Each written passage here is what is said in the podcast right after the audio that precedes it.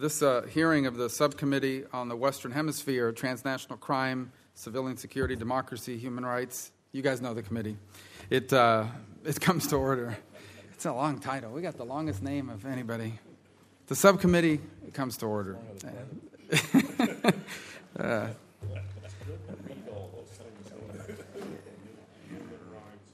It is. No, they're all good. They're all very good. But uh, we've just spent too much time talking about the title of the committee or the, the anyway. The, and the title of this hearing is the U.S.-Mexico relationship: advancing security and prosperity on both sides of the border. We're going to have one panel testify today. It'll feature the Honorable Roger Noriega, ambassador and visiting fellow at the American Enterprise Institute, and the Honorable Bill Richardson, former governor of New Mexico, among other important positions that he's held and of course, both have impressive careers in this field, and we are fortunate and grateful to them for being with us today. Uh, we look forward to your testimony. Uh, today, we'll discuss a topic that I believe is both timely and important, and that is how we can continue to advance the deep economic, security, and people to people ties between the United States and Mexico that have proven to be vital for the, both, for the well being of both of our respective nations. I recently joined my colleagues in introducing a bipartisan resolution to reaffirm the importance of bilateral cooperation that advances our nation's national security and economic interests and underlines the strategic partnership between the United States and Mexico. And I urge all of my colleagues to join us in supporting this bipartisan resolution. Earlier this week, I welcomed Mexican Ambassador Gutierrez to his new post in Washington, D.C. He's been on the job now for about three weeks, and I extended my sincere and strong desire to work together on the challenges and on the opportunities we both share for our respective countries.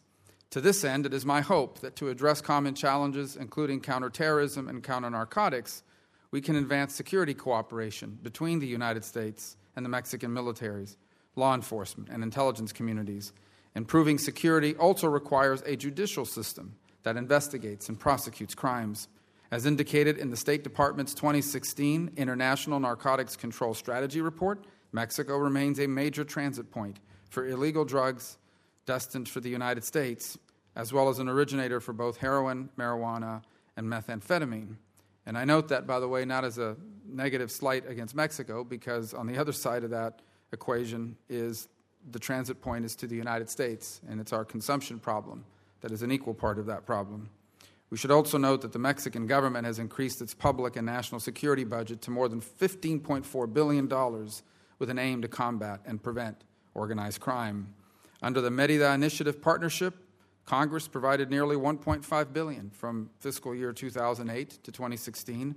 This assistance also addresses human rights, the rule of law, and public security. However, drug trafficking and related violence in Mexico continues to pose a significant problem to Mexico's security and to its economic development. The DEA notes that Mexican criminal networks transport the bulk of their goods over the southwest border through ports of entry using passenger vehicles or tractor trailers. In passenger vehicles, the drugs may be held in secret compartments, while in tractor trailers, the drugs are often uh, commingled with other legitimate goods. Less commonly used methods to move drugs include smuggling them through cross border underground tunnels and on commercial cargo trains, small boats, and ultralight aircraft. Mexico is also experiencing an alarming surge in poppy cultivation and heroin production. According to the U.S. Office of National Drug Control Policy, 28,000 hectares of opium poppy were cultivated in Mexico in 2015. That was up from 17,000 in 2014, a 64.7% increase. Virtually all of Mexico sourced heroin is consumed in the United States. And Mexico is reportedly the source of more than 90% of the heroin seized in the United States. That's up 50% from 2012. Additionally, new synthetic opioids like fentanyl, that are substantially more powerful and deadlier than heroin, are increasingly being produced and trafficked into the United States through Mexico using precursor chemicals from China. We are all, I think, committed to supporting the work of law enforcement agencies on both sides of the border to counter the increase in cross border trafficking of heroin and fentanyl and to fight transnational criminal organizations. But this must be done with the support and the attention of both nations. Senator Markey and I have introduced the Interdict Act, which would provide U.S. Customs and Border Protection with better tools to detect and stop fentanyl coming into the country. As neighbors, we need to tackle security challenges together. Our nations share a border of nearly 2,000 miles, but we also share a long history of cooperation. and a mutual desire to see peace and prosperity through Central and South America. Both countries have worked jointly to further advance and protect democracy, as well as to support democratic institutions in other parts of the Western Hemisphere, as best evidenced by yesterday's vote at the OAS, in which Mexico stood strongly on behalf of freedom and democracy in the region. We cannot talk, of course, about our relationship with Mexico without mentioning the North American Free Trade Agreement, NAFTA, and our deep economic ties across the border. According to the U.S. Trade Representative, the U.S. exports to Mexico and Canada are responsible for more than 3 million American jobs, and both countries purchase more American goods and services than any country in the world. However, according to information published by the Census Bureau, the trade deficit with Mexico went from a surplus to a deficit, and it's continued to grow since NAFTA went into effect. The current administration has signaled its intention to modernize this agreement. We need to ensure that our trade with Mexico is free but also fair. For example, Florida's agriculture community, some segments of it, have been harmed in the past by Mexico's ability to supply the U.S. market with produce in large quantities and at prices that are often below production costs. This is particularly true for our tomato growers and our strawberry growers. This past weekend, I was in the Tampa Bay area. I visited the Florida strawberry fields, and I heard about the challenges our farmers have faced from unfair competition. These are issues that Secretary Ross and our trade representative will have to address as changes are considered. If done correctly, I think the efforts to modernize NAFTA can produce significant economic and strategic benefits for all three countries. In addition to these challenges, we also have the issue of immigration and of border security. While the rhetoric on the subject is sometimes heated, both of our nations have a responsibility and an interest in stemming the flow of illicit activity crossing the U.S. Mexico border. We often think of this issue in terms of America's southern border. We also need to be cognizant of the pressure Mexico faces along its own southern border due to migration from Central America and through Central America. For our two nations, this isn't simply a question of how we can improve our border security. We need to think and act strategically to advance policies that advance democracy, security, and economic prosperity throughout the entire hemisphere. Because when people feel confident in the future in their home countries, they don't have to migrate to the United States illegally, at least not at the levels we've seen throughout the decades.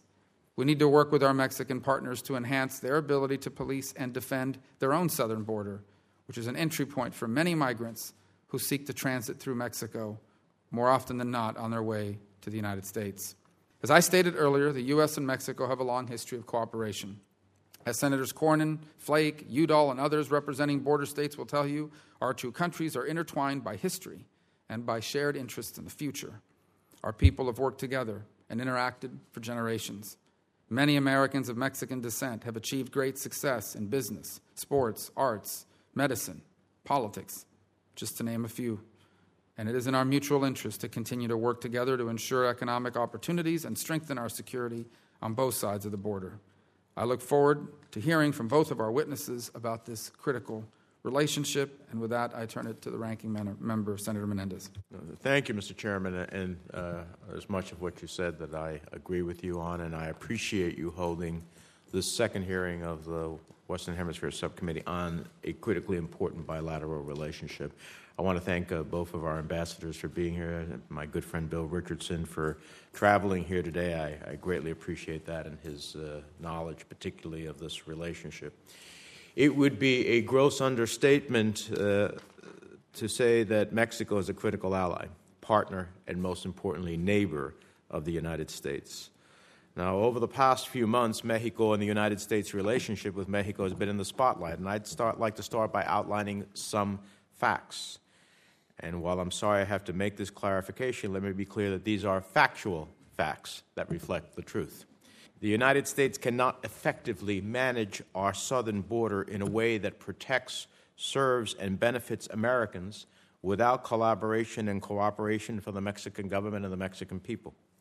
Since 2007, more Mexicans have been leaving the United States to return to Mexico than have been arriving from Mexico.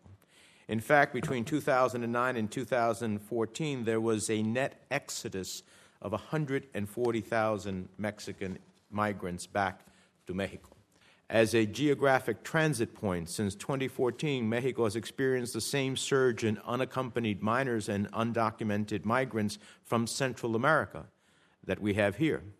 Mexico intercepts around 150,000 Central American migrants seeking to come to the United States. In fact, the United States and Mexico are working together to find the best solution to addressing these children and families fleeing violence and poverty. The United States and Mexico have a nearly $600 billion per year trading relationship in goods and services that is overall fairly balanced. And in fact, the United States actually has a trade surplus in services of about $10 billion. After Canada, Mexico is the most important trading, for the second largest trading partner export market, with Mexicans consuming more than $240 billion of U.S. goods.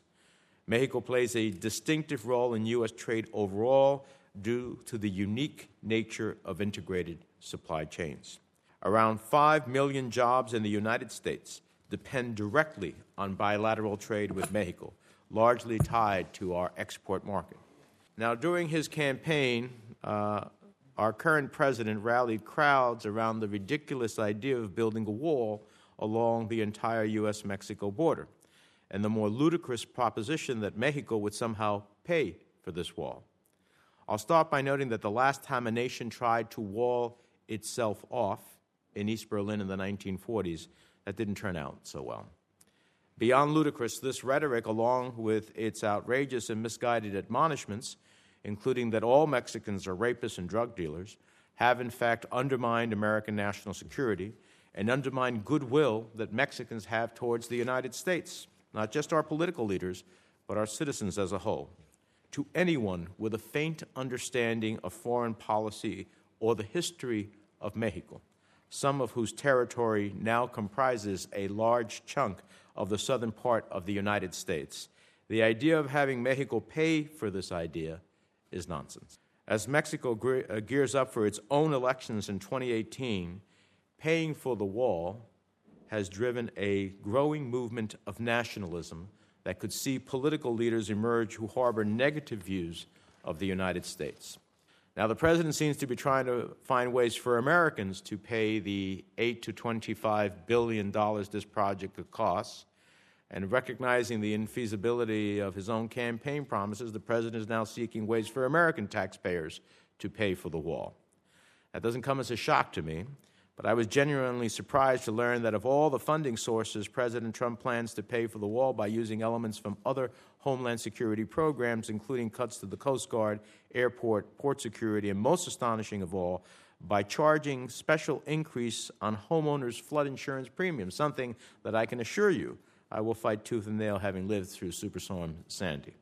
Many of the challenges facing the United States, including eradicating the scourge of drugs like opioids and fentanyl, combating the drug traffickers who bring them into this country, securing our borders in a responsible way that serves the interests of our entire population cannot be effectively confronted, let alone solved, without cooperating and strategically planning with Mexico. In fact, since the 1980s, the United States and Mexico have built effective strategies that improve the lives and national security of Americans and Mexicans. This cooperation was formalized largely through the Merida Initiative, built on trust and the principle of shared responsibility that has served as the basis of this productive relationship for decades. We rely on Mexican cooperation for critical intelligence sharing, counterterrorism, and counter narcotic trafficking operations. Foreign aid to Mexico that this administration is seeking to reduce by drastic and draconian measures contributes directly to programs that help Mexican law enforcement and immigration authorities address their southern borders and migrants from other countries. Our economic development support directly aids Mexicans' purchasing power, which often goes to U.S. made goods. Higher levels of economic development and education in Mexico lead to less pressure for emigration and generally more stable and resilient communities, better able to starve off property, poverty and criminal networks who seek to exploit it. That Mexico, with all of its national pride, would allow for the extradition of El Chapo Guzman speaks volumes about not only the skill that their forces have developed, but also the trust and relationship we have fostered. While no country is perfect, Mexico's police and military, with investment, training, and cooperation of the United States, have made incredible strides in protecting their population and combating drug traffickers. We need to continue and expand these efforts, particularly to support judicial and governance reforms that will help Mexico tackle the root causes fueling criminal networks and drug trafficking. The bottom line is that Mexico and Mexicans have the most direct impact on Americans in their daily lives than just about any other country in the world. It is vital to our national security and to our continued peaceful prosperity in the northern part of the Western Hemisphere that the United States and Mexico continue strengthening our relationship and forging new eras of cooperation and growth. I look forward to hearing both of your testimonies and engaging in a dialogue with you. Thank you, Mr. Chairman. Thank you, Senator Menendez. And uh, just as a side note, uh, I, my understanding is next week there'll potentially be a working coffee with the foreign minister of Mexico, Mexico. He, he, he was saying Mexico, so I got to work that in there too.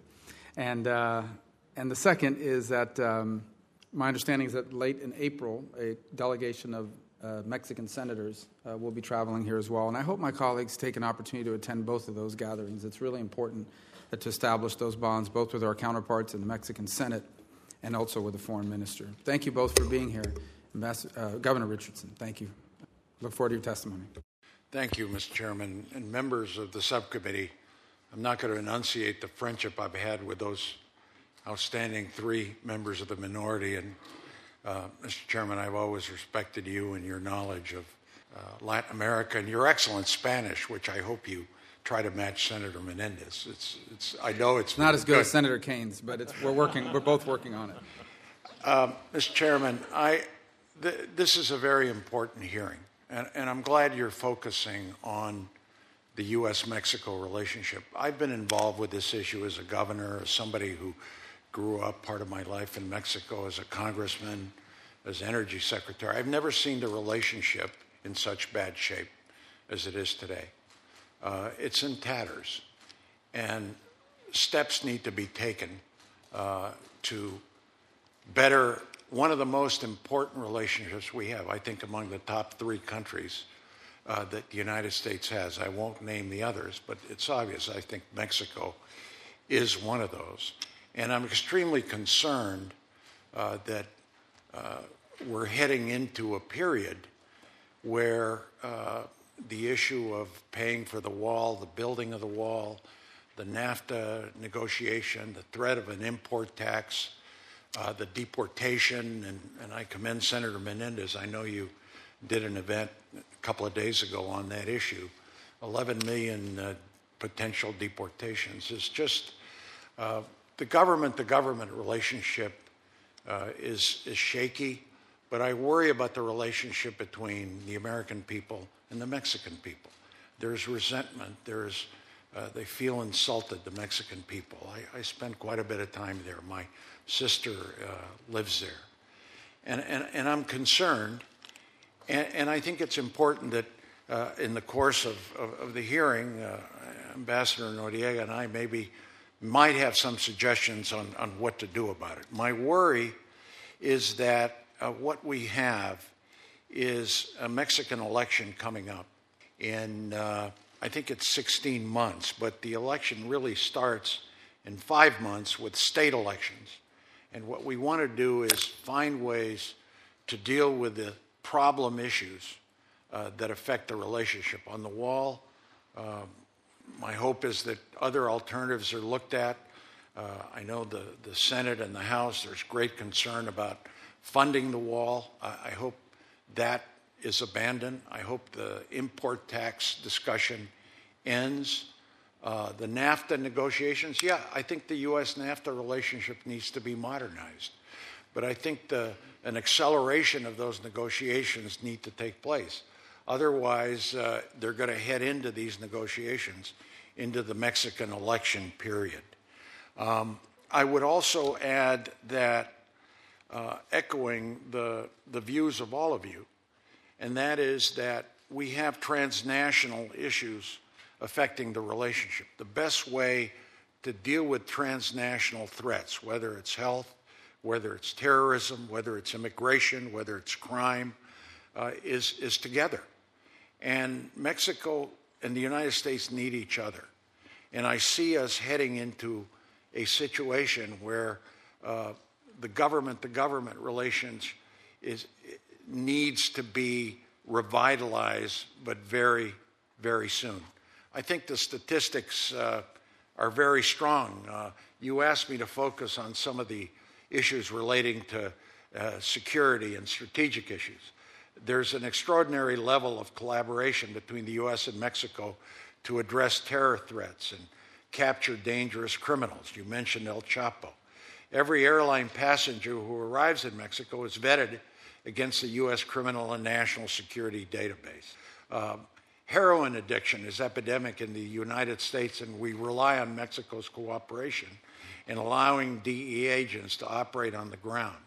Uh, I think, as Senator Menendez mentioned, uh, on immigration, net migration to the U.S. is negative. Not a single terrorist act has been committed in the United States by anyone that entered via the Mexican border. Uh, Mexico has cooperated with the U.S. by deporting hundreds of thousands of Central American migrants bound for the U.S. And I have some views on that. I think we've got to be careful, especially with families and children. But, um, you know, across the board, uh, on the economic front, we trade approximately five times as much with Mexico as we do with Great Britain. Five times as much. Mexico's our third largest uh, trading partner. Mexico is our second largest export market. And Mexicans buy more American goods than Japan, Germany, South Korea, and Great Britain combined. Combined. Mexico buys more from the US than China, Japan, and the UK combined. And additionally, the two NAFTA countries, Canada and Mexico, represent 30% of all US trade, 35% of our total exports. So, uh, on the domestic side, 23 states in the United States count Mexico as their number one or number two export market. In 2015, foreign direct investment from Mexico in the U.S. was $52.5 billion. I think those most concerned uh, with the NAFTA negotiations and with a breakdown in trade are agricultural people. Uh, I know there are issues in Florida, but if you look at Midwest corn, $2.5 billion in exports could be jeopardized. Uh, auto plants, uh, food, uh, across the board. Uh, I will uh, cite one statistic 6 million American jobs depend on U.S. trade with Mexico, according to the U.S. Chamber of Commerce. But most importantly, and to put our trade deficit with Mexico into perspective, 40 cents of every dollar's worth of goods imported from Mexico is made in the United States. So, uh, in conclusion, and, and I am uh, sticking to my five minutes here, I, I, see this thing glaring at me, and I will observe it because I think the, the best questions can come in, in, in a dialogue. Uh, when I was governor of New Mexico, the state of Chihuahua was our partner, and Senator Udall knows these issues well. Uh, NAFTA created a lot of jobs along our border, good jobs, good high paying jobs. But the cooperation that I had with the governor of Chihuahua on issues relating to crime, on issues relating to uh, heroin addiction, uh, issues relating to immigration was exceptional. And the worry that I have is, is the border states, the uh, 12 border states, because we're talking about four on the U.S. side and eight on the Mexican side, have tremendous cooperative relationships on security, on trade, on uh, drug interdiction, uh, on extradition that, that would be jeopardized. So, uh, my hope is that in the next few months, sooner the better, I think this subcommittee can play an important role because I see right now the executive branches not necessarily coordinating the best they should on the relationship. Uh, I think this subcommittee can play an important role in bringing an institutional framework of the U.S. Mexico relationship uh, where the State Department and the Commerce Department take the lead in the relationship, perhaps with your intervention, and not the White House. I think this is a relationship that is too valuable to let drift away into domestic politics. Thank so you. I thank you, Mr. Chairman. I thank members of the subcommittee, and I appreciate your time. Thank you, Governor. Ambassador Noriega. Thank you. Good morning, uh, everyone. Uh, Mr. Chairman, ranking member, members of the committee, it's an honor uh, to be with you this morning to discuss the importance of Mexico to our prosperity and security, uh, and its potential importance uh, in terms of uh, foreign policy interests of the United States. As Mr. Chairman, you referred to Mexico's leadership really on the Venezuela question at the OAS, and I commend you for calling out those countries that were could not find their way to work with the United States and other democratic countries vis-a-vis the narco uh, dictatorship that's taking shape in Venezuela. It's really vitally important, and I agree with uh, the governor here, uh, that members of the U.S. Senate, uh, U.S. Congress generally, and other stakeholders in this relationship uh, speak out to explain the vast mutual benefits that derive from our economic partnership with Mexico, as well as from our cooperation uh, to confront drug trafficking and to secure our border. Both sides can and do more uh, to realize the full potential of NAFTA and of our law enforcement cooperation. But it is precisely uh, why respectful dialogue is essential as we expand and deepen those ties. It is well known, uh, as others have referred to already this morning, that Mexico is the United States' second largest trading partner after Canada and the third largest uh, two way trading partner uh, behind Canada and China. But not many realize that our $530 billion two way trade with Mexico is more than that of Japan, Germany, and South Korea combined. And when you back out the crude oil exports from these trade figures, Mexico, Mexico's two way trade with the United States actually edges out Canada to make it our largest trading partner. Much is made of the $60 billion trade deficit with Mexico. However, the U.S. trade uh, encompasses integrated cross border uh, supply chains or production sharing. As a result, 40% of every dollar of Mexican exports is actually U.S. content. 5 million American jobs depend on trade with Mexico, 14 million on uh, uh, NAFTA more generally, and Mexican companies have invested $16 billion uh, in the U.S. economy, 3.7 billion in manufacturing. Uh, there's no doubt that NAFTA has been a success for all of the three countries participating. It has fueled momentum behind the modernization that has encouraged Mexico to strengthen its democratic institutions and diversify its economy, all of which make Mexico a more cooperative and stable neighbor. As good as that cooperation on cross border issues is today, it could be better. The United States needs Mexico to do more to promote border security, to protect our citizens from drugs and terrorism. Mexico's role on border security really is critical, as has been stressed today.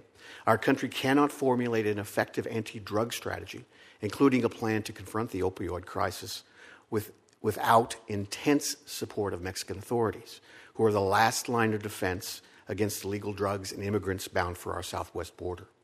In recent years, uh, not many folks would realize, Mexican migration authorities have interdicted 560,000 persons, mostly illegal immigrants from Central America, who are headed for our border.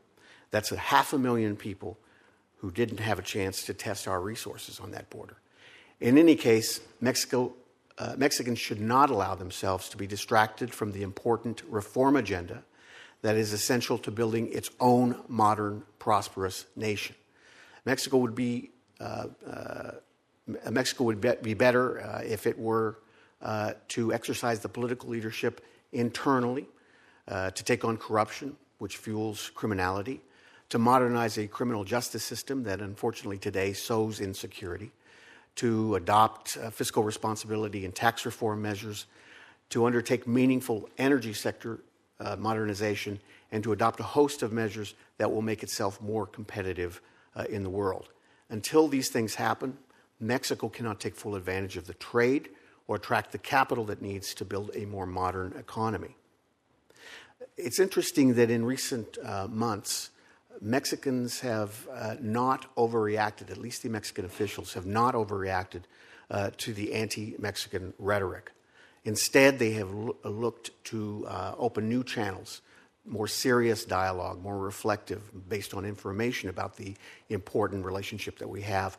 Because I think they realize that those who stand to gain from bad relationships with, between the United States and Mexico are those same people in Mexico who disparage the economic relationship and nationalists who criticize cooperation with U.S. law enforcement and migration authorities.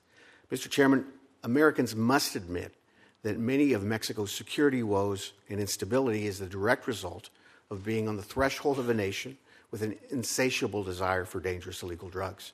We should be trying to make it an, uh, its anti drug mission easier, not complicating the ability of that, that, government to cooperate with the United States. Finally, American stakeholders in the United States bilateral relationship, particularly businesses that rely on the integrated supply chain and those whose jobs depend on Mexican partners and investors, must do more to explain the tangible and substantial benefits of ties with Mexico and to advocate a more constructive engagement and mutually respectful dialogue between our two great nations. Thank you very much, Mr. Chairman. Thank you both. Uh, I'll just begin with a observation, and then I'm going to start turning to the members here so they can get their questions in. Various of them have other engagements, and this is an important hearing for them. Um, so let me say, I've heard all the uh, facts and figures about NAFTA, but if and and so there are winners and losers in any arrangement. So as if you're a corn farmer in Iowa, NAFTA has been very good for you. If you're a dairy farmer in upstate New York, NAFTA has been very good. If you're a tomato grower or a strawberry grower in Florida, it's been more complicated and more difficult. And so that's the dynamic we have internally, and it's important to re examine that. But here's the broader question that I have, irrespective of whether that's a legitimate or not complaint. I think there are legitimate complaints about the way NAFTA has impacted certain sectors of our economy. That would be true on the Mexican side as well. But the Mexican people are, are proud people. We talk about nationalism. There's nationalism in every country in the world, and that includes Mexico. And, and here's the broader observation that I have we forget that Mexico is not just a democracy, but a vibrant one. Its leaders are elected. And if they find themselves in the crosshairs of heated rhetoric that inspires a nationalist response, uh, leaders have to respond to that reality internally in their country. The bigger concern is the impact it has on the broader politics of Mexico and creating a space. I'm not going to mention anyone by name. I'm not here in the, to give anyone free publicity, but imagine for a moment a candidate in Mexico who has made a career of fanning populism and nationalistic uh, sentiments, who is also anti NAFTA, uh, who has attacked uh, Mexican presidents in the past for cooperating with the United States on law enforcement and all these issues we've talked about. And imagine that person, someone like that, being able to take advantage of all of this rhetoric uh, to be elected in that democracy. And suddenly we find ourselves uh, with an Hugo Chavez type leader, not in Venezuela, which is, of course, tragic, but right on our border, something we have never faced uh, in modern history of this country. I want, if it, obviously, it's up to Mexican people to decide what future they want and who they're going to vote for in the upcoming presidential race, and we shouldn't try to influence that in one way or another, other than ensure that we try to strengthen our relationship. But describe for a moment that situation internally in Mexico, what it could lead to, and what would it be like for U.S. policy? What will this hearing look like in two to four years if a leader like that assumes uh, the presidency in Mexico, partially by capitalizing on, on, some of the rhetoric we see here in the United States. Well, uh, Senator, you make a, an excellent point.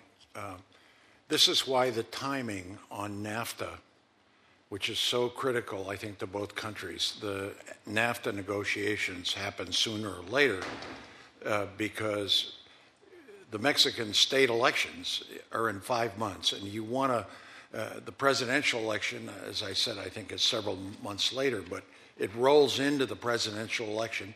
You want to eliminate the U.S. being uh, a, a, a, vibrant issue. Uh, you want to eliminate the, the, statements made uh, in the presidential race and the policies that have been uh, initiated. And, and dealing with the issue of NAFTA sooner than later. This is what I would suggest. I think that one, uh, the United States needs to move on the 90 day consultation period. Now that the health care debate is over in, in, in, the Senate, in the Congress, move forward to renegotiate NAFTA sooner than later. And it does need to be modernized. First, uh, the rules of origin. I think this is a, a new era. Secondly, uh, there was no digital trade in 1993. I happened to be the Democratic whip in the House when NAFTA was being uh, was being debated, and, and things have changed enormously. Number three, uh, Mexico has had uh, an opening on energy, uh, energy reform. Uh, some of those energy issues, I think, need to be discussed. issues related to manufacturing. you know, the, you mentioned Venezuela, and, and my colleague Roger Noriega is an expert on Venezuela.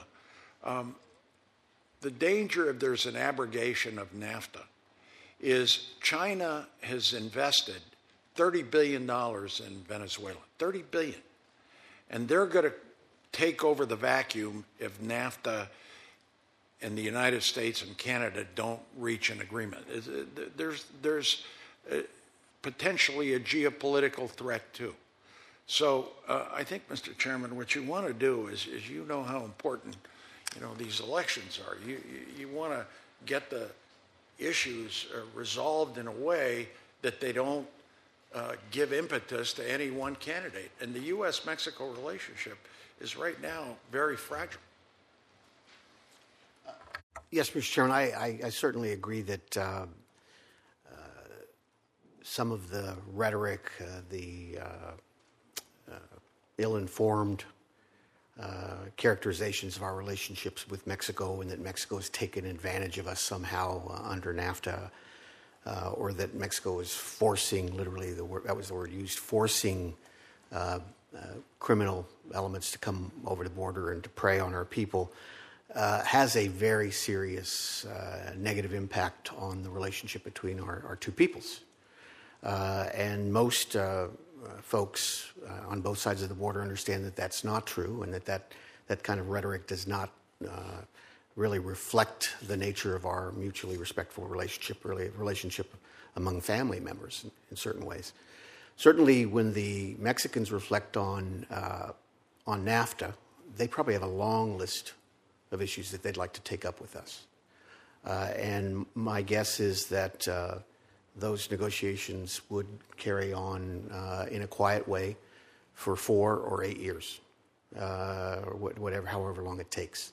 And in the meantime, decisions that the United States makes arbitrarily or unilaterally uh, to uh, go beyond the framework or the agreement of NAFTA uh, would be uh, a great relief to every Washington law firm that traffic that trades in, in, in trade law and it would be tons of disputes. I don't think it's a short run exercise. I, I think uh, they can maybe lay the groundwork for these kinds of discussions, uh, set up uh, working groups between our two countries once we actually have uh, people on our, who can be on our side of the table in, that discuss, in those discussions. But it would be a, a, a, very complicated, drawn out process. But I think it's important to note also, and I'm, I'm sure really everyone here would probably agree with this, the anxiety among the American people about lost jobs, about illegal immigration, is a genuine anxiety that's been tapped into. The problem we have to face as a country in a bipartisan, really nonpartisan way is how do we address that anxiety the, for our mutual benefit?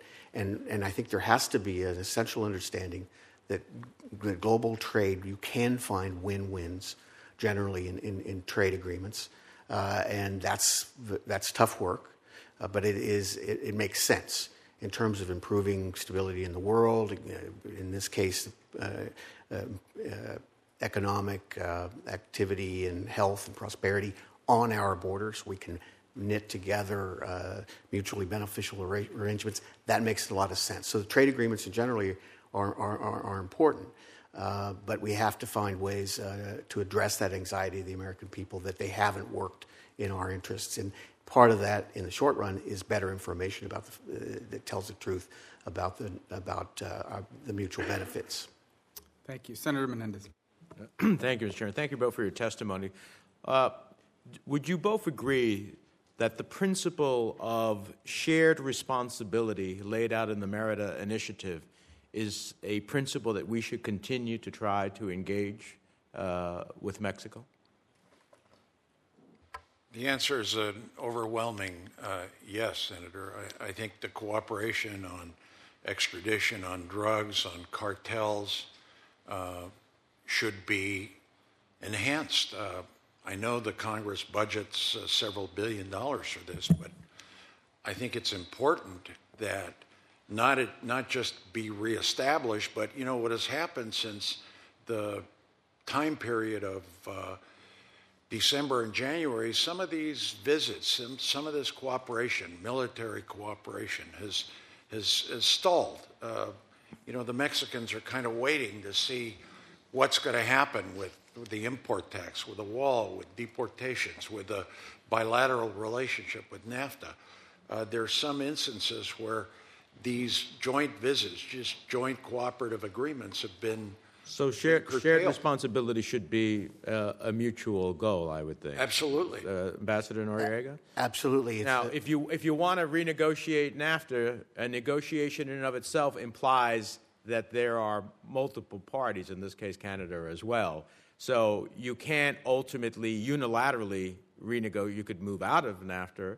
Uh, totally, if that's what you think is, I, I don't advocate that, but if that's what you think is the right way. But that's shared responsibility to go ahead and renegotiate in a way that would benefit uh, the, the three countries involved. If you want to do a better job on stopping the flow of narcotics, which ult- ultimately comes through vehicles into the United States, not by humans trafficking across the border, uh, you have shared responsibility.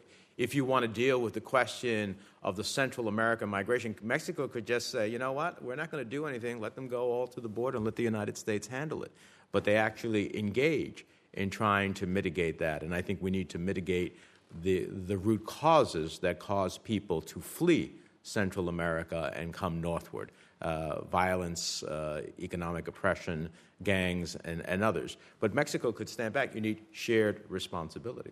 So uh, it seems to me, following on the chairman's question, that I get real concerned that, of course, it is the people of Mexico who will decide what their future is and who leads them.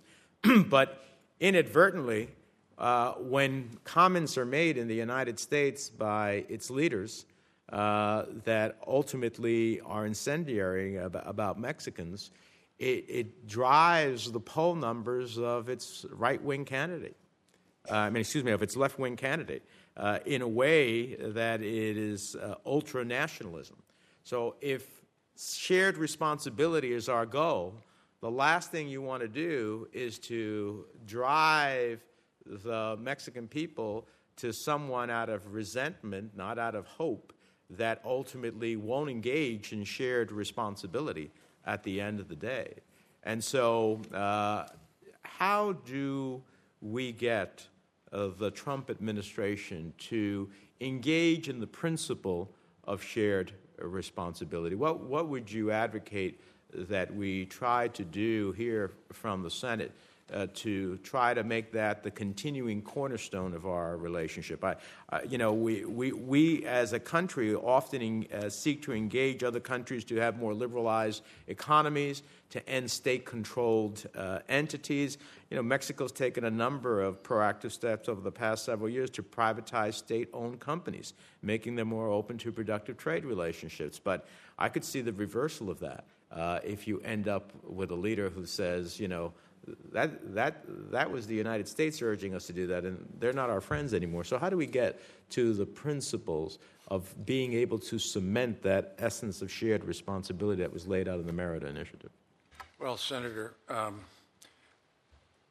what the Senate and the Congress do is followed uh, in the U.S. and Mexico. You guys, with the appropriations scheme, you may have to look at NAFTA again uh, if there are substantial changes. So you have a major role. Uh, you also have the pulpit role, the bully pulpit role. What I would do in this shared responsibility is number one, I think the, uh, th- this is related to your question. One, uh, I mentioned uh, the NAFTA issues. I would also throw in worker protection. I think NAFTA needs a little stronger worker protection mechanisms. But number one, I would have President Trump invite President Peña Nieto to a visit in the U.S. The relationship is in bad shape. That's very important, president to president.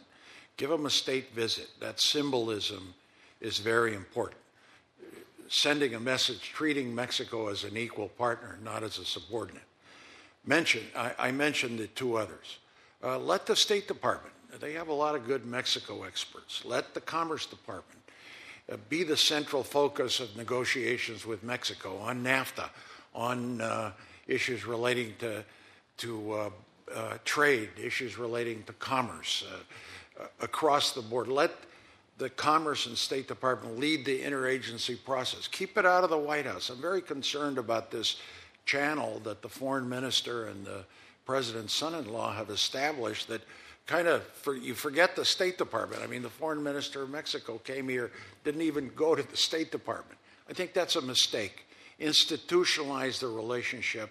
I think you you're able to do this as the subcommittee on Western Hemisphere affairs.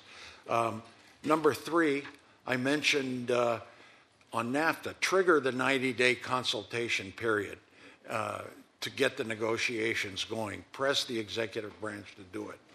Uh, find ways to uh, limit this populist nationalism and anti Americanism that could become part of bilateral negotiations. Um, you know, and then there's the areas, stop talking about the import tax. Stop talking about border taxes. We're not going to win that war. Mexico can retaliate against us on unfair trade practices. Again, I mentioned Midwest corn.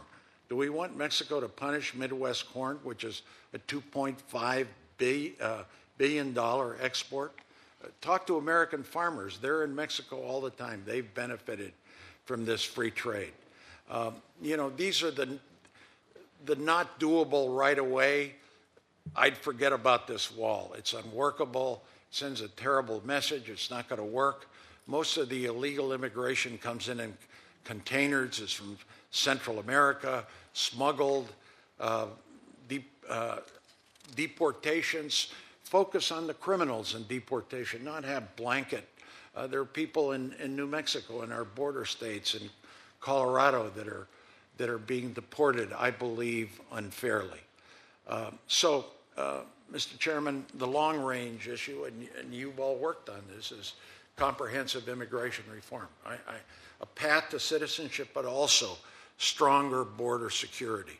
No question about that. Data collection, technology, um, cooperation with Central American com- countries. Mexico needs to do more to take care of their own people economically on the border, no question. More to deal with the cartel violence, more to deal with the corruption issues. Um, I think President Peña Nieto is a very skilled politician, but I think he needs to engage directly in these negotiations. When he came into office, uh, he did energy reform, education reform, political reform. Uh, he needs to personally take charge of uh, a bilateral relationship that only I think a president can can handle at this stage. Th- thank you. And just as a, I'm going to turn to Senator Gardner in a second, two points that I think are important to raise. One is that lost in this NAFTA discussion is the emergence of the Mexican middle class. Uh, that's actually grown exponentially over the last 20 years and has been of benefit to the United States.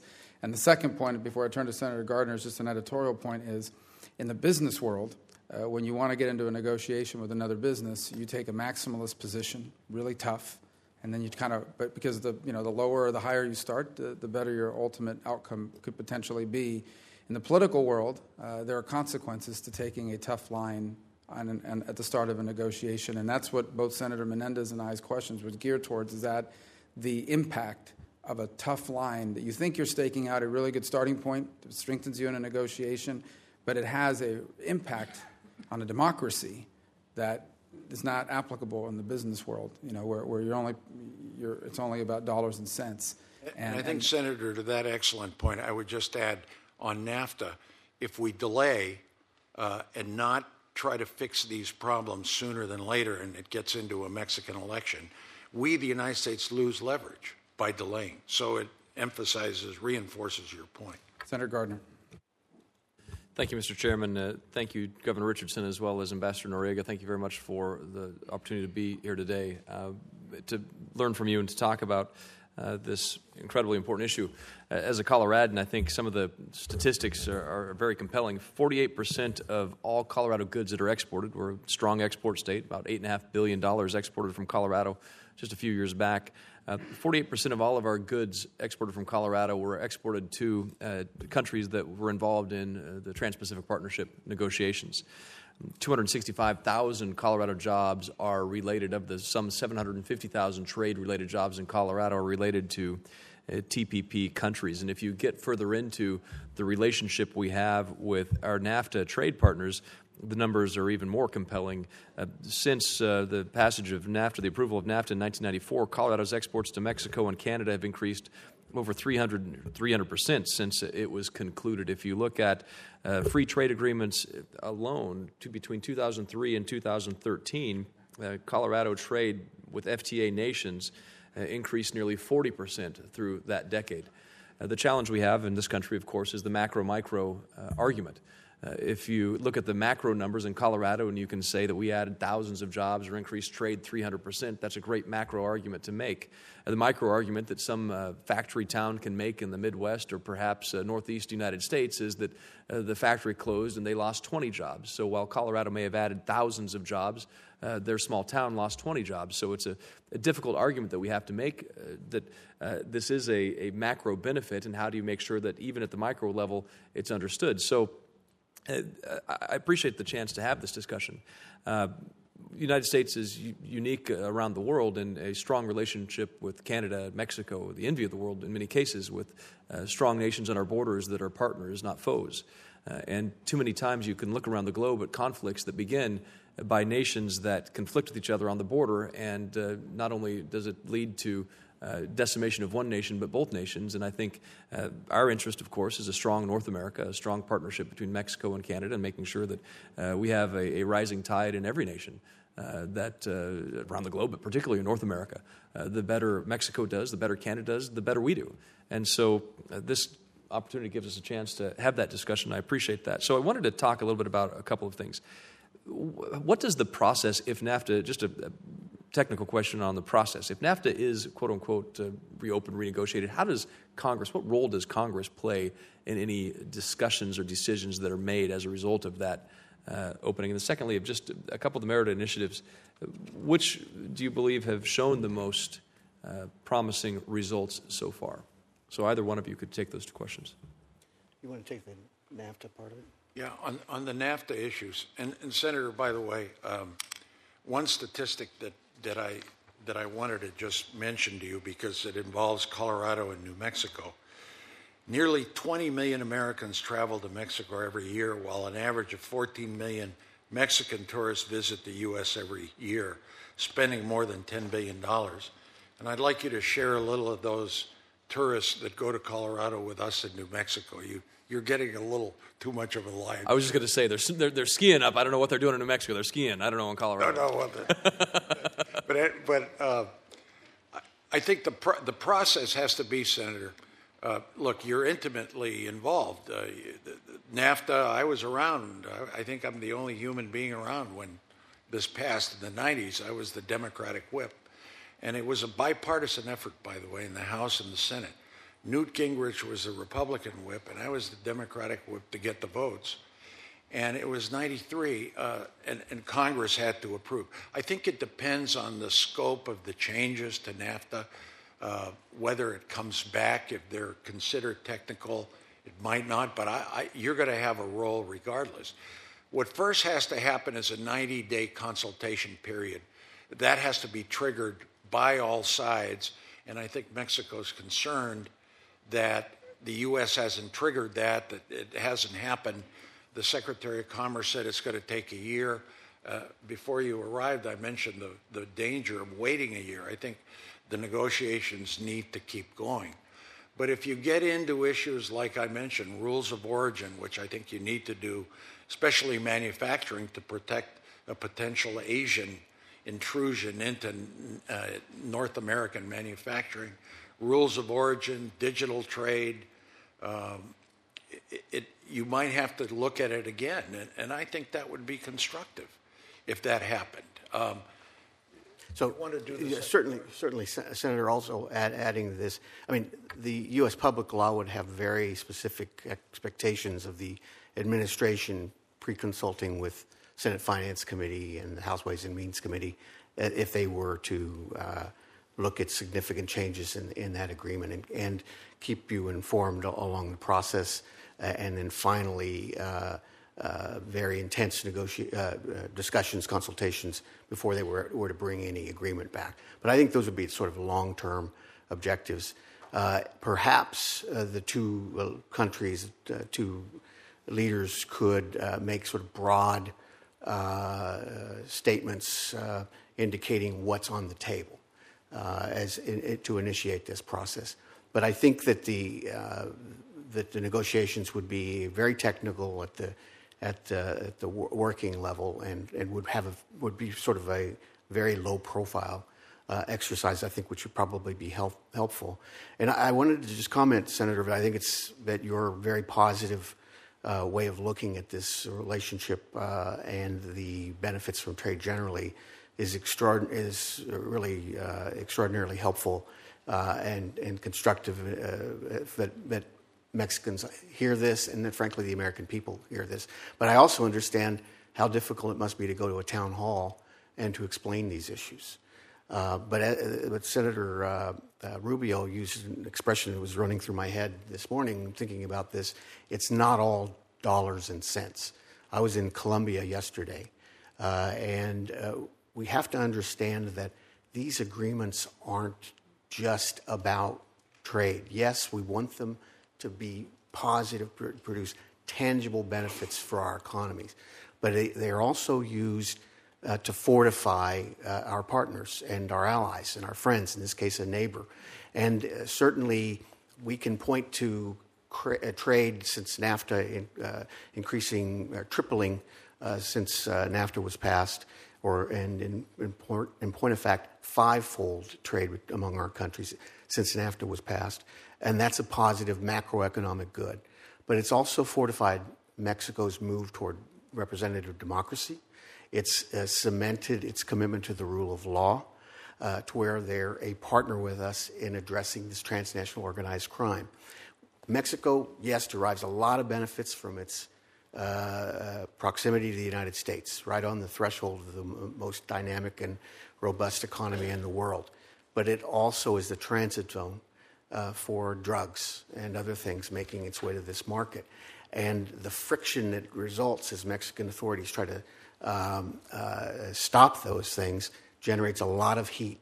And there are hundreds of thousands of Mexicans dead today that weren't five or six years ago, precisely because the United, Mexico uh, decided, Mexican authorities decided to stop that flow. There are some people in Mexico, and, and not uh, and some intelligent people who say that the United States should step aside. I'm sorry, Mexican authorities should step aside. And if the Americans want their co- cocaine or their heroin, they should have it. But why should we pay, the Mexican people pay a price uh, in very serious uh, uh, terms for, for standing with us in fighting, uh, fighting these drugs? And part of that is the relationship which is cemented by uh, an agreement like NAFTA, where we knit that North American market together uh, so that, by the way, we're more competitive economically with our, our real competitors in Asia and, and, and Europe. Being able to have those, that, that uh, intimate, integrated relationship uh, benefits us in broad ways as well, and, and, and having a good ally in fighting drugs is really is indispensable.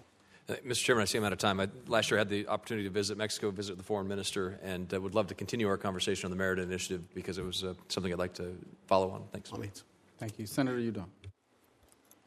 Thank you very much, uh, Chairman Rubio. And, and let me just say to Senator Gardner, we, we do everything we can as those skiers move through from Mexico through New Mexico to keep them as long as we can. We've mm-hmm. extended our ski areas, just this, mm-hmm. say, extended the opening. So uh, we're going to do everything we can to, to keep them from going to Colorado. Um, Governor Richardson and, and uh, Ambassador Noriega, wonderful to be with you here, and this has been an excellent discussion. Uh, I think one of the points that you've made that I think is, is very important is treating Mexico like an equal. Uh, and I think that what we've seen in this relationship uh, with the president and the president of Mexico is that hasn't been the case. It's been a very kind of condescending uh, approach. And I, I, w- I know we were all shocked at where uh, President Trump has taken U.S. Mexico relations, calling uh, Mexican immigrant, uh, immigrants rapists and murderers, insulting uh, their leadership, and threatening to send U.S. troops south of the border to fight cartels, demanding to build an expensive and unproductive border wall, and to extort Mexico to pay for it. Uh, threatening to rip up NAFTA, throwing our border economies in chaos. Uh, for those of us in New Mexico and other border states, this is really beyond belief. Uh, and this approach is uh, completely and totally inappropriate for a neighbor, for an ally, and a nation uh, which we share many common bonds. now, before the wall became a campaign issue, the United States and Mexico had already taken strong measures to address security. Uh, the U.S. Mexico 21st Century Border Management has allowed the two countries uh, to work together on the issues of security and tracking risky shipments uh, while also allowing trade to increase. And uh, I'm wondering what both of you think with groups such as this, the Chamber of Commerce, the Council on Foreign Relations have endorsed these bilateral security programs. Do you believe that expanding these programs would be more beneficial than building an unproductive and expensive wall? Well, the, the answer again is an overwhelming yes. Um, I think both of these studies that you cited, uh, one, the Merida Agreement, I think the Mexicans were concerned with some of the just, um, they considered some of those measures a bit intrusive, but nonetheless, I think they, they're, they've been resolved, a lot of those problems. So, yes, the Merida initiative, I believe, should be continued. It involves helicopters, uh, military cooperation, cartels. You know, look what Mexico did right after our election. They sent El Chapo, they extradited. They continue with these extraditions, as you mentioned, a number of statistics that, that are so important. Um, on on uh, expanding the relationship, I think because of the rupture that has taken place and the relationship in such bad shape, I think additional measures uh, are needed strengthening bilateral ties in areas like education, uh, scholarships, uh, medical technology. You know, our border, Senator Udall, you've done a lot on our border to enhance ties, uh, ports of entry, um, the, the, cooperation on endemic diseases at the border, which are a big problem, environmental issues, uh, clean air. Uh, I worry about the climate change issue now being de-emphasized with as you know, a border that, that needs strengthening. But I think you hit the nail on the head. Um, you know, the United States and Mexico were bound together by geography, by trade, by family, by culture, uh, by affinity. Where you've got uh, several million Mexicans that are in the United States, that are voters, that are the Hispanic, a growing Hispanic community, and then you've got the 11 million that are worried about deportation, that that are, it's a very tense situation. They're scared. This is not America. Uh, I think, and, and, and we've mentioned the economic ties. U.S. and Mexico economies, they don't compete with each other. We complement each other. We make each other more competitive in the global market. And, you know, across the board, uh, let me just say something about some of the immigrants that are in all of our states. They're not violent criminals, they're patriotic. They, they want to work. Uh, they're uh, hardworking. They make enormous contributions to the American economy. I mean, what's going to happen to the security, restaurant business, agriculture, construction? Uh, some of these industries might collapse. I think Senator Udall, an article in New Mexico in the Albuquerque Journal yesterday, basically said that uh, the New Mexico economy is dependent right. on immigrants. It's dependent. It would seriously be harmed if all of a sudden that disappeared. So, in conclusion, we need each other. We need to work with each other, not fight. And, and the first step is to not just end some of this rhetoric, but take specific steps uh, that in the area of geopolitical, soft power, uh, geopolitical issues relating to our shared interests, uh, we need to work together. And that's not happening. May I just jump in real quickly, uh, Senator? Uh, I'm one of those, and I, I suspect Governor uh, Richardson is as well, who sees the border as where our two nations are, is join, are joined, not where they're divided. And if you take the U.S. Mexico economy along that border, uh, 100 miles on either side, it would be in and of itself uh, one of the top 10 economies in the world. Yeah. And so, I mean, that's, that's that kind of, uh, and, and so how do we make it safe for people on both sides, for commerce on both sides? And uh, there's all, all sorts of sort of private sector cooperation, uh, as well as uh, government cooperation, which will be uh, which will be uh, fortify the relationship uh, in, in, terms of security and an opportunity to prosper. Thank you, and they, and let me.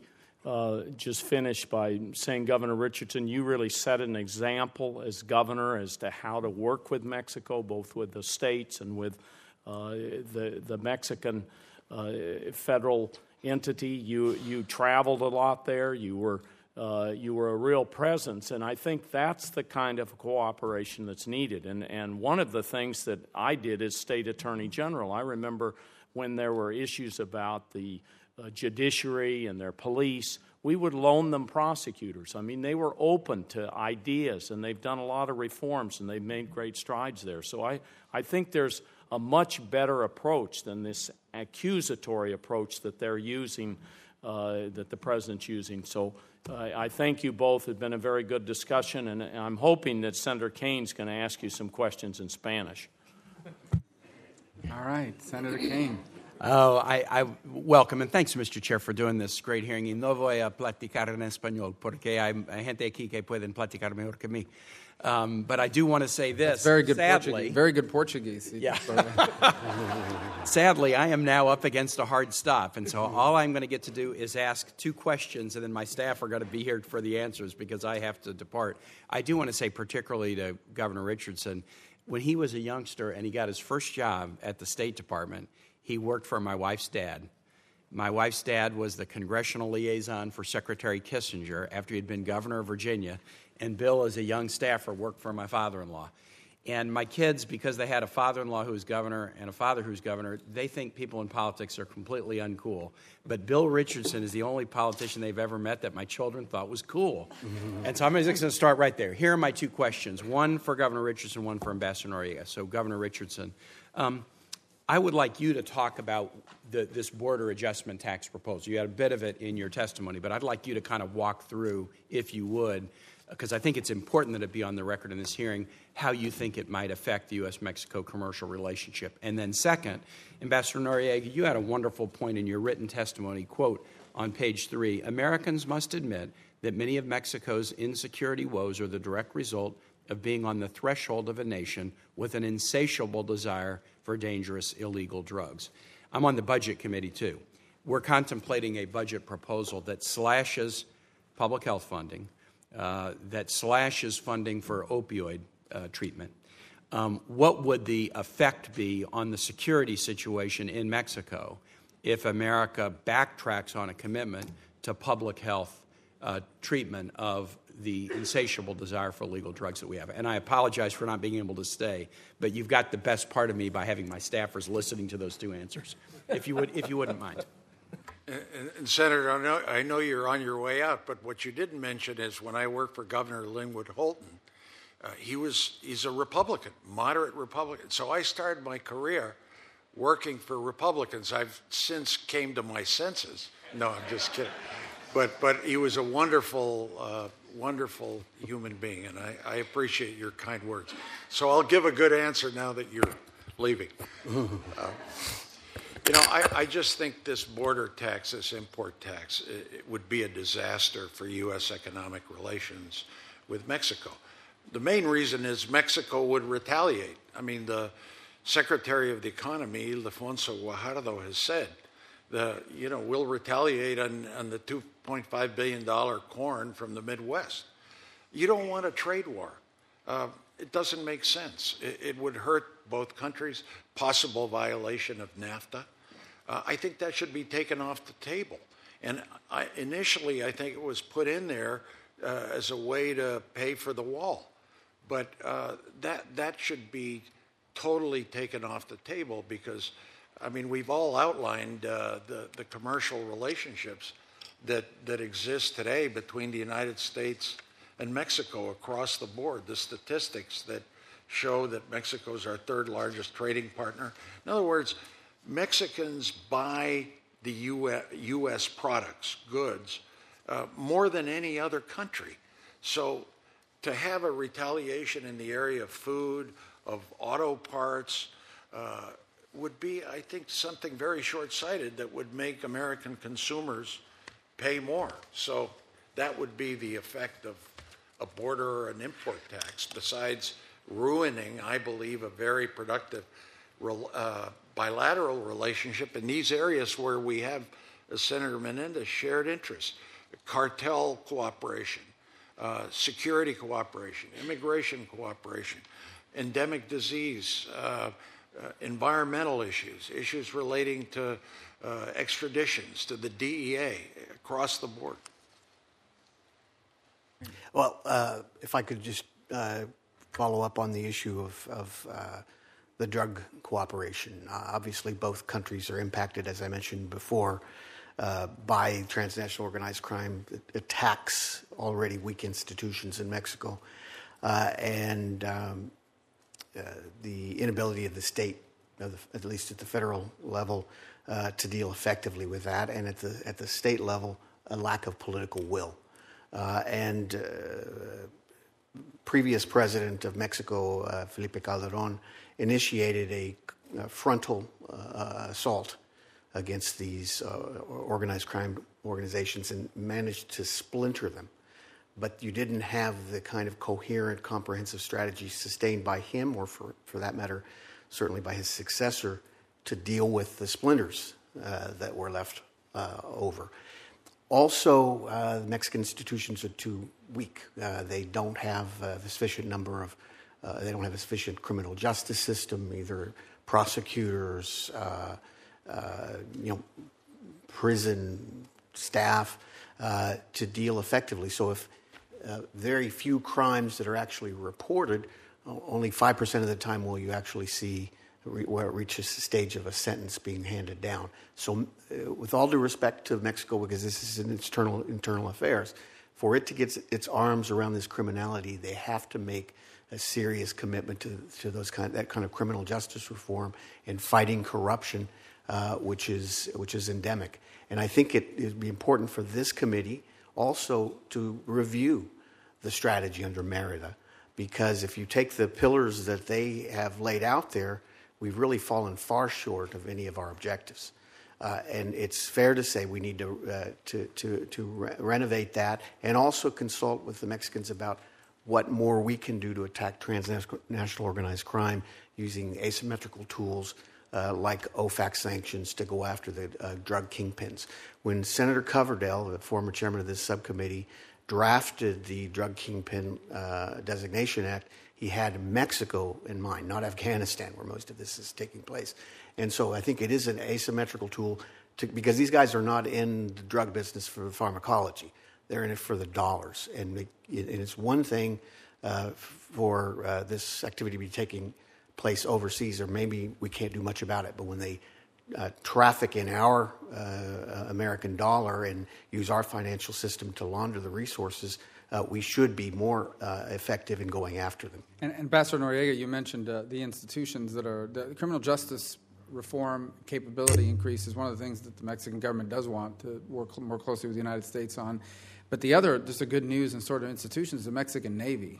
The Mexican Navy has been an extraordinary partner and liaison to the United States. They've proven not just capable, but willing of confronting many of the challenges that are going on. In fact, they've taken on increasing law enforcement responsibility. And there's opportunities there. No, Mexico's not destitute. They can afford to buy a lot of this equipment, but there are sales and, and other technologies we can make available to them on air to ground communications, on additional training for helicopter maintenance. That really goes a long way towards increasing the Mexican Navy capability. And that liaison relationship with the Navy uh, of Mexico is a phenomenal relationship, and, and it's one of the institutions that, uh, that I hope we'll continue to work closely with. Senator Shaheen. Thank you, Mr. Chairman, and thank you both for being here. Governor Richardson, it's nice to see you again. Um, I just wanted to respond to both of your um, focus on the economic relationship with between Mexico and the United States because as governor, um, I took a trade mission to Mexico because that's what the businesses in New Hampshire wanted. Um, and you think about a trade relationship with the southern states that border Mexico, but that relationship is throughout the country. And in a northern state like New Hampshire, um, there is a great deal of interest in Mexico and in our trade arrangements with Mexico, and that has um, been enhanced by NAFTA. So I, I think it's important to point out that, as you all have suggested, it's not just with um, part of the United States, but the whole country benefits. I, I want to go back to the question about what happens with the drug wars, because in New Hampshire we have um, the second highest overdose rate in the country, um, and the big it's from opioids, from heroin, from fentanyl, which is now um, causing um, a huge impact on the heroin and opioid issue in the state and the death rate. So, as we think about cooperation with Mexico, about the Merida initiative that you all have referenced, um, I think you referenced it, Ambassador Noriega. Um, what what would potential cuts that we're hearing about for the State Department, and we haven't seen um, detail on the proposed budget cuts from this administration, but what would cuts like that do to that initiative and to the efforts to combat trafficking of deadly drugs and chemicals?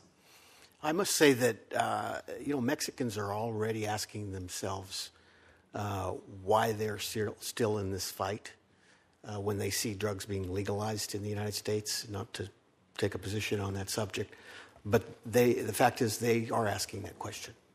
Uh, you know, even uh, just that, even just the marijuana. But why are we in this if the Americans are are are not uh, in, don't have the resources behind the fight or, or, or actually changing their public laws to, to, to minimize uh, uh, criminality, or decriminalize, I should say. Um, so that's uh, you know where we are in the discussion in, in terms of uh, the uh, cooperative organi- uh, cooperative agreements that we have and the resources, the material resources that we provide, the training, technical advice, uh, money to, to, to, to fuel these, fuel these activities it's really essential. It shows a level of, of commitment of whether we're, we're going to be in, uh, engaged in a serious way because they're running serious risks by engaging with us. And they do have alternatives, which is, you know, uh, uh, let the drugs through. Uh, the other thing is um, we have to show a commitment, a rhetorical commitment at the presidential level against uh, the consumption of drugs here it has made an impact in the past. And unfortunately, we sort of let our guard down in terms of uh, you know, uh, speaking out against those things. And, and, and the people that think they're engaging in sort of quote, quote unquote recreational drug use are sowing mayhem and chaos up and down uh, the, uh, our continent. Uh, the, when, and when, when unaccompanied minors throwing themselves over the U.S. border Part of that is that their economies, their agricultural economies, have, and their societies in general have been decimated by criminality uh, sown by uh, this, this trade in, in, these illegal drugs.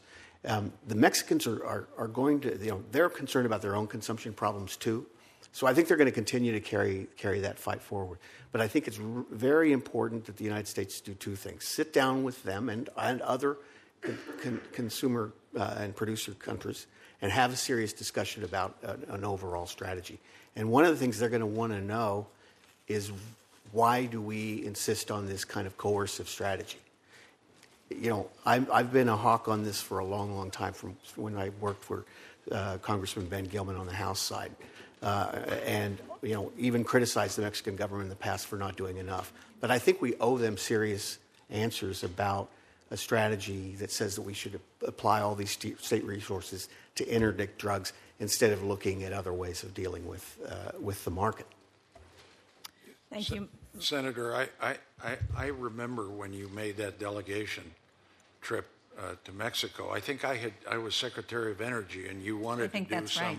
energy cooperation, and I went to see you, and I commend you for that effort. You know, on the heroin addiction, the opioid, I know how big an issue it is in, in New Hampshire. I spent some time in the Northeast recently. And, and, and I think that what is needed there is the joint programs with Mexico to continue. We know that heroin addiction, opioid addiction is growing in the United States, but we allow Mexico's cooperation to permit DEA agents to operate on the ground in Mexico and extradite these drug dealers and dangerous fugitives to the U.S. Now, I think you, your specific question was on the budget. I think the Homeland Security budget, some of this would be under Homeland Security. Right. It would not be under the State Department, which I hear is maybe 40% cut. I hope that doesn't happen, and you can stop that. But um, my last point is I think the economic relationship NAFTA has created uh, a Mexican middle class that did not exist before. You know, Mexico today graduates more engineers than Germany does. So this is uh, an evolving economic uh, country that, that is getting stronger in the educational side, which is so important. But I, I wanted to uh, re- make you recall that visit. Uh, I think we were in southern New Hampshire when I went to, and you were just going to go to Mexico, and you went. That's right. Thank Yeah. you. Not just Canada. And Good we had a you. great trip, and we brought back lots of business. Yeah.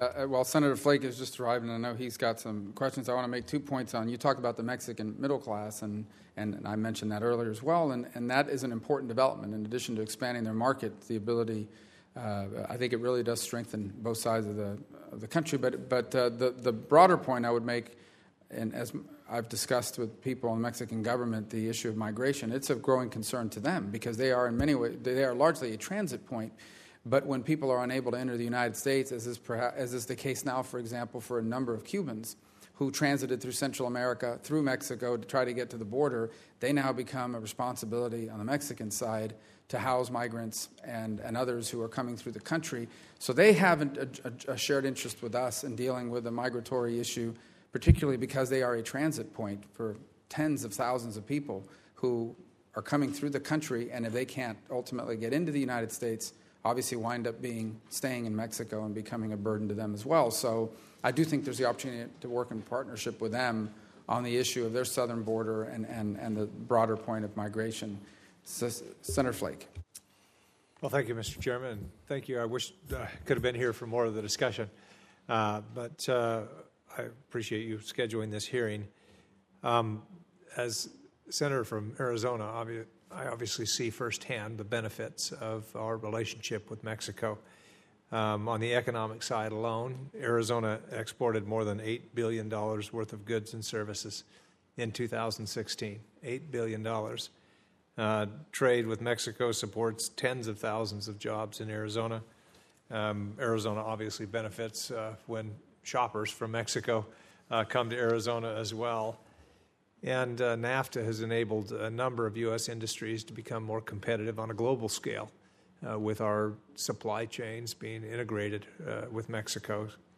Wall Street Journal article from a few weeks ago noted that uh, nearly 60% of the 17.5 million light vehicles sold in the U.S. last year were assembled within the so-called uh, auto alley, alley that uh, runs from the Great Lakes mm-hmm. to the Gulf of Mexico. Um, obviously, the, the talk of renegotiating NAFTA. First, it was talked about tearing it up, and then renegotiating. Uh, that obviously has a, uh, an impact. um, just the talk of it, uh, and and I, am concerned about that. Um, with regard to uh, to to Mexico, I'd just like to ask the question, Mr. Noriega, do you believe that just the uh, uh, has there been any impact uh, with the rhetoric uh, about uh, renegotiating NAFTA uh, in terms of decisions made by companies to locate or trade patterns? Is there is there a problem just by talking down our trade relationship? Well, I, I think certainly think there uh, there is a problem with that, and and for example, and even the idea of being able to uh, muscle certain companies into not relocating their plants. Uh, you know, there are Mexican manu- uh, Mexican investors who invest in, in the United States as well. Uh, you know, what if the Mexican government were to turn around and say you can't you can't create jobs in, in Michigan, for example? Uh, the, uh, a company named Rossini is a Mexican company that makes the brakes for the Tesla and, and makes uh, has a new contract with Ford. Right. That's a Mexican company with Mexican engineers and Mexican technology. Uh, uh, you know, that's contributing in the long run to our economy. you know, the big winner, if we were to quote tariff NAFTA, would be would be China right here in our backyard. Not only does NAFTA make us more competitive vis-a-vis uh, China, uh, but the Chinese are, you know, fully prepared uh, to move into Mexico and to use Mexico as a platform and all of its workers and the industrial base that our, our relationship helped create uh, to then export Chinese products to the United States or to the rest of the world and to our natural market in Latin America. There's literally a case in recent uh, days of, uh, of a Chinese investment to make automobiles in, uh, in Mexico for export uh, into Latin America. So that agreement, obviously, as you know, really better than almost anyone around because of your uh, because of your home state, is good for our our, our interests and, and the idea of of, of sort of uh, opening it up uh, to renegotiation is, has had an impact in terms of the value of the Mexican peso. Uh, in the last uh, uh, 16 months, the Mexican peso, I think, has dropped 20% in value. That has a real impact on the lives of folks. And, and, and that sort of, and it's really sort of a shame that we sow these kinds of doubts among our, our very best partners. Well, thank you. Senator, you, know, you made a very good point. Mexico has free trade agreements with 40 countries, yeah. 40 right now. They would all love to take advantage of the exports that might be lost if we abandon NAFTA. I think that's a very serious problem that we've got to address. Um, in addition to that, I, China would be the main beneficiary. I, I, didn't mention this in my comments, but what we also did, which I think was short sighted, although uh, you know I seem to be a minority in my own party and, and everywhere, is one of the first steps that was taken in the new administration was canceling the Trans Pacific Partnership. That's 11 countries. That involved Mexico, that involved Peru, that involved Canada. I think it was a terrible mistake. Uh, China's going to fill that vacuum. We don't want a NAFTA diminishing or a NAFTA derailment or a delay in NAFTA for other countries to move in. And, you know, I'm just going to give you one example. Uh, China, uh, that doesn't have a trade agreement with Mexico, uh, would step in. Days after the president uh, talked about a Ford plant canceling the opening of a factory in Mexico, a company called JAC, Jack, a Chinese automobile manufacturer, announced that it would be opening its first plant in that country. You know, so there's, there's, there's movement that unless we move fast, we're going to hurt ourselves. And, you know, we're going to hurt Arizona and New Mexico and Colorado and Florida and, and, and, and New Hampshire. You know, 23 states. You mentioned your statistic with Mexico. 23 states out of our 50, the number one export market is Mexico, almost half. Mm-hmm. So, you know, th- th- this, is, this is an economic – security issue, too. Right. If you'll indulge for just a minute. Um, I, let me talk for a second about uh, trade deficit. Uh, people, I think, get too hot and bothered about a trade deficit with Mexico. Uh, our total trade deficit with Mexico is about $50 billion, mostly having to do with the energy sector, where we have a lot of trade deficits around the world. Uh, but uh, people will point to that and say, you know, that's the reason we need to renegotiate or retool this relationship. When prior to NAFTA, 1993, I think total trade with Mexico was about $60 billion. Now it tops $500 billion. But we have a persistent trade deficit, largely because of energy, uh, of only about 50 billion. Is there too much fixation on a trade deficit? I think there is for two reasons. Uh, uh, one is if you back the energy number out, Mex- uh, Mexico actually is our largest trading partner, and the deficit is is is uh, is, uh, is smaller as well. But the other thing is that because of these integrated su- supply chains that you that you know very very well, really among the three countries, not just between Mexico and the United States. Um, as it happens, 40% of Mexico's exports uh, is actually U.S. content that's that's folded into the final product and then exported it out uh, to the world or frankly re-exported to the United States. So there is an, that that that exaggerates exaggerates the story. Thank you. Thank you, Mr. Chairman. You know, Senator, just an, another point. Brazil and Argentina have already approached Mexico on the corn crop if NAFTA or an import tax is initiated. So we would lose there. But on energy, I know this is a big issue for you. Uh, Mexico has energy reform, so it's permitting American investment for the first time. And I think that's good for both, both countries. There's a potential solar and wind opportunity for American companies in Baja California, right near you, uh, for a new grid, a solar and wind grid that I think would happen. But the potential for cooperation on refineries, uh, on interconnectivity with Mexico's grid is, is very important. Growing market for U.S. energy exports, Mexico uh, is $20.2 billion in 2016. Uh, and the value of U.S. energy imports from Mexico to us is 8.7 billion. So we're doing pretty well there. Thank you. And, and just as an aside, just to note sometimes how these things are more complicated than they appear at first blush. Mexico has 13 free trade agreements encompassing 45 countries. By comparison, the United States has 14 free trade agreements with 20 countries. So, what that means is Mexico basically has free trade access to 60% of global GDP in a tariff free environment. So, if you're thinking about making something and it says, even if 40% of the content is, is US made, and it says made in Mexico, you have access to 45 countries through free trade compared to only 20 for the current United States standing. Um, and that's something a lot of people don't realize. One of the things that is, yes, their labor costs are lower and they actually have very high skilled labor for the labor cost differential. But one of the advantages they have is that they have free trade with 45 markets comprising 60% of global GDP. That is an incredible advantage that they have built for themselves, quite frankly, and, and expanding according to what you pointed out. I don't think we've pointed to that enough. But it is one of the drivers that moves people to say, I want the final product to say made in Mexico. Because again, I have access to 45 markets, 60% of global GDP. If it says made in the USA, I only have 20 countries that I can send that to and a significantly less percentage of global GDP.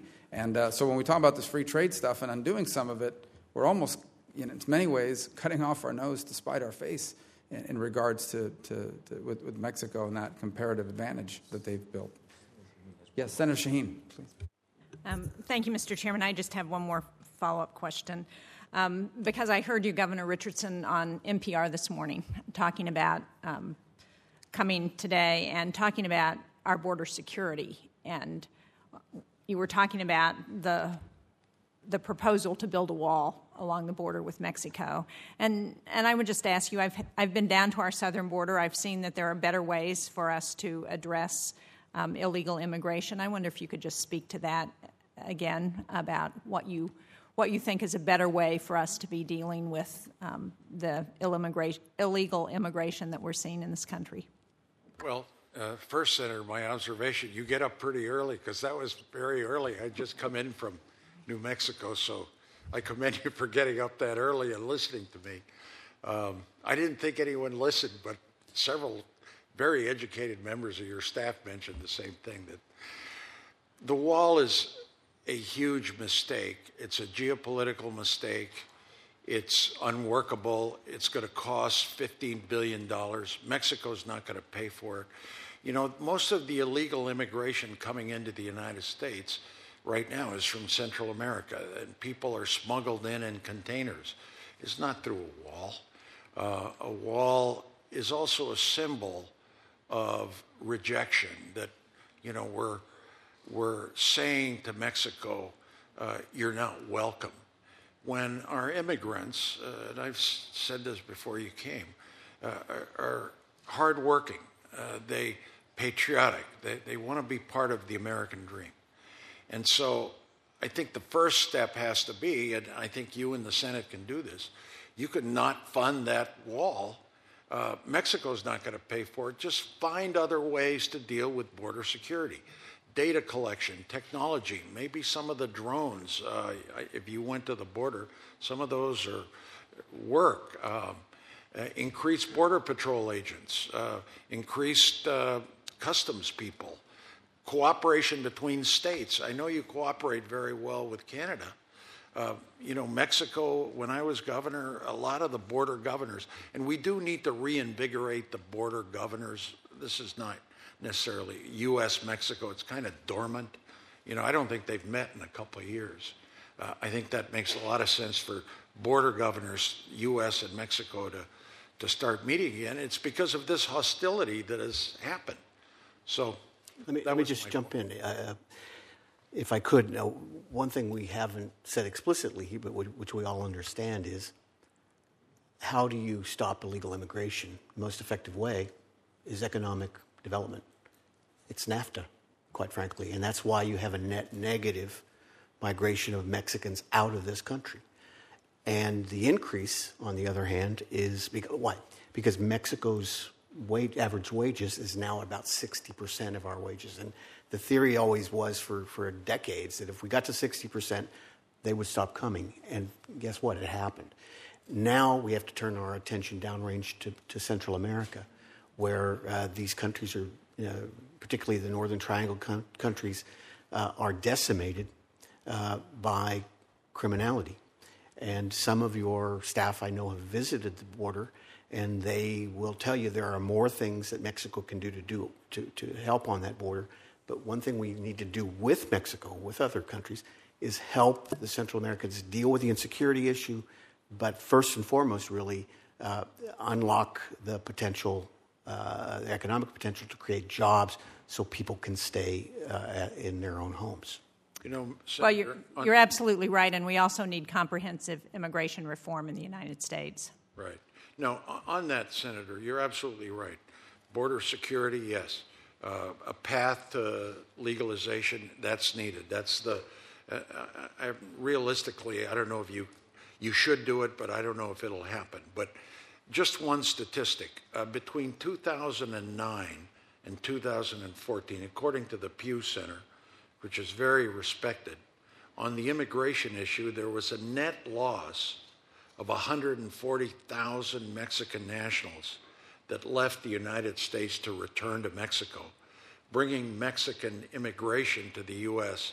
to a current net of 0%. You know, so uh, let's not be in search of a problem. Let's focus on the security issues, on, on the path to, people say, don't say legalization or citizenship. I'm going to say it.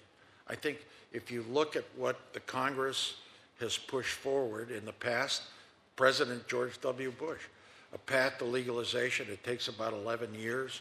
You got to pay back taxes, pay a fine if you're here illegally, embrace American values, uh, many conditions before it happens. And I think that's the most sensible route. I think I, w- I think I would be remiss if I didn't raise one point, and, and this is an important one in terms of a discussion of immigration. The 2015 crisis on the border was driven in large part by a misunderstanding in Central America over the president's DACA decision. And so we have to be super careful because think of the tragedy of hundreds of thousands, tens of thousands at least, of young folks making their way up through Mexico to reach our border because we've created this expectation. And that's just too high a human cost to pay. I'm, I'm totally uh, supportive of the idea of Im- immigration reform to modernize uh, all of that. But you know, let's face it: if you're Central American, Central America is a pretty nice place to to live, to grow up, to to to raise your family, and they'll do that, of course, if they have economic opportunity, and that's something where we can play an indispensable role. The, Thank uh, you. Thank you, Mr. Chairman. The, uh, the chairman had to uh, leave, but uh, let me close by saying uh, a couple of things, and, and, then we'll, we'll close the hearing. Uh, uh, first of all, I appreciate and I hope that our friends in Mexico got a very clear sense that there is a bipartisan, different view about the U.S. Mexico relationship than that which is expressed by the administration. I'm very heartened to hear Republicans and Democrats alike uh, uh, show a deep knowledge of the incredible importance of the relationship. And for whatever challenges we might have in terms of issues that we want to mutually pursue, that there is a better way. Uh, and so I'm really heartened by the remarks made by my colleagues uh, here today. I, I just want to make one observation. You know, we got something that's impossible these days to get in the United States Senate on controversial issues 68 votes for comprehensive immigration reform. Senator Flake was part of the Gang of Eight, as I was. Uh, and 68 votes is, is, is tough to get. But it had more border security than even being proposed by the administration without a wall. It had uh, a very tough long, arduous pathway to legalization, but it had one. And it was scored by the CBO with one of the most, some of the most outstanding numbers I've ever seen in my 25 years in Congress. Uh, growth in GDP as a result of the reform, growth uh, in wages for all Americans, uh, reduction of the national debt as a result of revenues that would be derived, employment levels that would rise. I've never seen a score on a single piece of legislation that was so positive across all the denominators. So uh, I, I, hope we can at some point get back to that. I, I, would just say that I'm not sure that I agree with you, Ambassador, that DACA was the driver. I think that violence in Central America, the maras, the gangs, the narco traffickers, if at the end of the day your choice is to stay and die or flee and possibly live, even if you're caught, uh, you're going to make that choice. Uh, and so I think the flow started well before uh, the president's uh, DACA uh, uh, pronouncements, but I, I, still think today those are the critical issues that we need to deal with in our Central American policy so that we can deal with this. So, on behalf of the chairman, with our thanks to both of you for some incredible testimony, and, and I need to close this. If out. I could just yes. amplify on your excellent remarks. I read the paper this morning. I said the Since pres- you said they were excellent, you can go on forever. No, I, am just I, kidding. I, in reading the paper, and, and, we have two experts here because both of you work on a bipartisan way. I saw the president saying that he wanted to talk to Democrats now after the health care issue. I'm glad.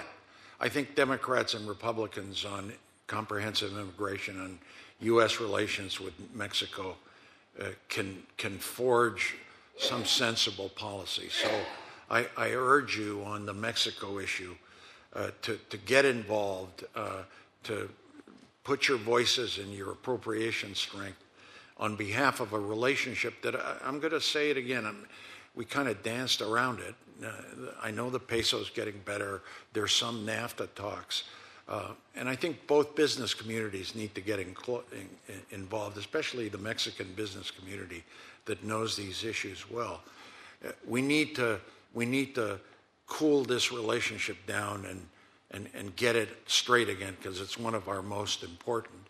And um, I hope the president reaches out to, to all of you here and to people like Mac McLarty and Jim Jones, Democrats that have handled, and you know, Nor, well, Noriega's, he told me something about his uh, political affiliation that surprised me, but he's been a leader in the Republican Party on Latin America.